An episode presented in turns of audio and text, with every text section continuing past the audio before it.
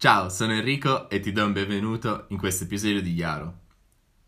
Qualche settimana fa sono andato a fare la spesa di domenica e quando mi sono trovato alla cassa per pagare chiedo alla cassiera, che era una ragazza abbastanza giovane, come va oggi?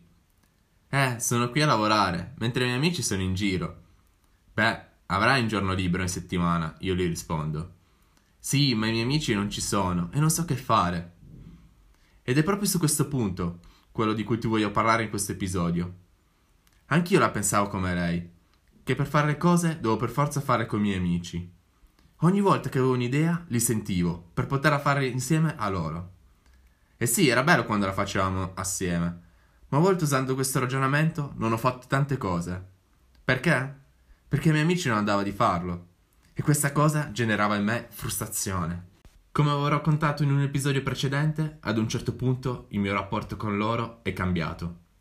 Così tutte le idee che mi venivano in mente le facevo senza dover rendere conto a nessuno. E ti dirò, all'inizio faceva strano, perché come ti ho detto, facevo tutto insieme a loro. Ma più passava il tempo e più scoprivo che fare le cose da solo mi divertiva. Ero senza vincoli e sentivo che quando le facevo ero molto più stimolato, anzi, gasato direi. Per esempio, quando sono andato a Firenze da solo è stato super divertente. Ho conosciuto anche una ragazza che mi ha fatto da guida per tutta la sera, cosa che non avrei fatto se fossi stato con i miei amici. O quando vado a mangiare da solo nei locali, mi piace un sacco fare conversazione con i camerieri, instaurare un rapporto con loro, cosa che non farei con un amico, perché sarei più portato a parlare con lui, naturalmente. Trovo che quando sono da solo sono molto più stimolato a provare cose nuove, la vivo molto di più, quasi come un'avventura. E con questo non sto dicendo di rinunciare agli amici o che insieme a loro non mi diverti. Ma se oggi dovessi scegliere tra un'esperienza da solo o con loro, probabilmente sceglierei di farla da solo.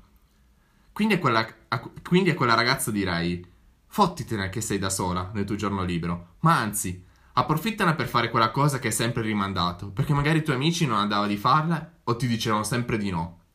E ti dico, goditela, perché ti divertirai persino un sacco. Io ti ringrazio per avermi ascoltato e ti auguro una buona giornata.